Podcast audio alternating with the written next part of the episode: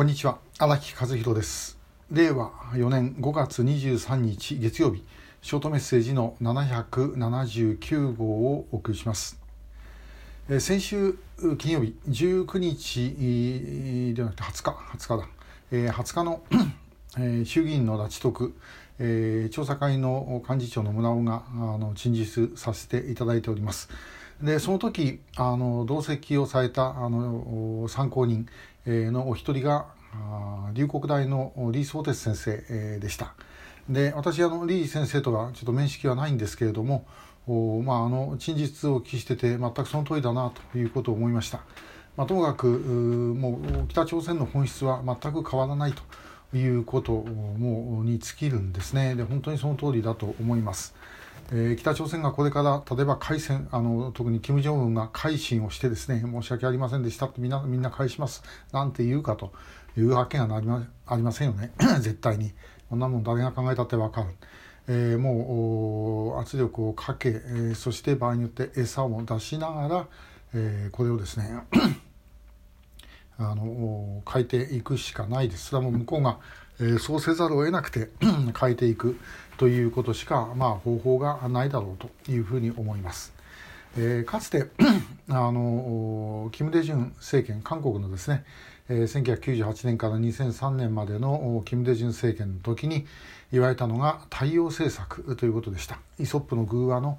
北風と太陽にですね、えー、例をとって、えー、やはりあの北風で北あの北朝鮮に強硬にやるよりは暖かい 日差しをこうもう差し伸べた方が向こうが、まあ、マントを脱ぐんだということで、え、北朝鮮にいろいろしてあげましょうというような、まあ、そういう理屈でした。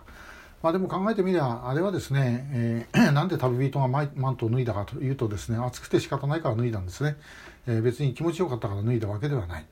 えー、それを間違あのわざとこうごまかして、いたんだと思います。で日本の中でも、まあ、国交正常化とかそういうことですね、えー、いう方も中にはいます。で北朝鮮にやはりそれなりのものを示さなければいけないんではないかというふうに思う人いるわけですけどもこれは全くの間違いですね、えー、餌を出す時は無知と一緒に出さなきゃいけない。で単に餌だけ出してですねまあこれだけやっていりゃいいだろう。とこれは別にあの制裁の解除にもちょっと関わります。えー、厳しい制裁やってるんだからあそれをですね少し解除すれば北朝鮮に乗ってくるかってそんなことでですね拉致被害者のあのを返してくるわけはないですね。そんなことできんだったらとっくにやってます。で、えー、やらないのはなぜかというとですね向こうがそこまで切迫してないからということです。で20年前の小泉訪朝の時に北朝鮮側が拉致を認めた私はこの最大の理由というのはアメリカが爆弾を落とすというふうに思ってたからではないだろうかというふうに思います。で、えー、その恐怖感が金正日にあって自分がいつ殺されるかも分かんないというふうに思ったから日本との話し合いに応じざるを得なかったということなんでしょう。でまあ今アメリカがそんなことするわけありませんけどもじゃあ日本が少なくとも北朝鮮側にそういうふうに思わせることぐらいはしてもいいんではないだろうかそうっていうかそうしないとですね、えー、事態は前に進まないだろうというふうに思います。で、えー、押していくのは この北朝鮮の今の人権状況の中で、えー、拉致被害者だけですねそこだけこうすっぽりと抜いて取り返すなんてことはこれできません、えー、しかも日本人だけなんてですねそんなことできるわけがない。えー、もし仮になおできないと思いますけどもこのいきなり全ての拉致被害者をですね、えー、全部一括で、えー、取り返すということができたとしたって外国人の拉致被害者は全部見捨てることになります。えー、そして向こうの人権状況そのままということになります下手すれば、えー、それで日本が金出せばですね人権状況をもっと悪くする可能性があるとえー、こういうことを考えた時にはあやっぱり李先生があの時言われてましたけども人権でですねもっとしていくべきであると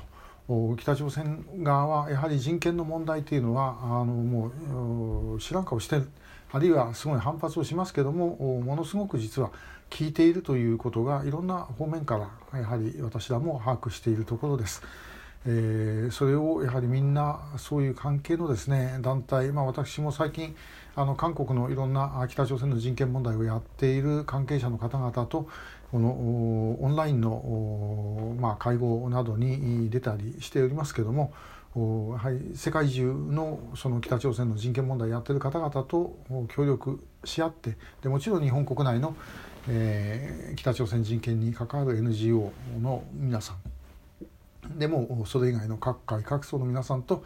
協力してでこの問題で押していくと。そして北朝鮮が逃げられないような状況に本当にしていかなければいけません。これはもうですね、えー、本当に最後はですねもうガチンコで喧嘩するつもりでやってい、えー、くと。その覚悟があった時に、えー、まあ勝利を得ることができる。最低限の被害で終わらせることができるということなんだろうと。いうふうに思います。まあ、あのともかくですね北朝鮮は、えー、ほっぽらかしといても変わることはありません。で、えー、こちらからさまざまな努力をして変えていくで体制が変わらなければ最終的に、えー、問題の、えー、進展はないだろうと思っております、えー、今後ともご協力をよろしくお願いいたします今日もありがとうございました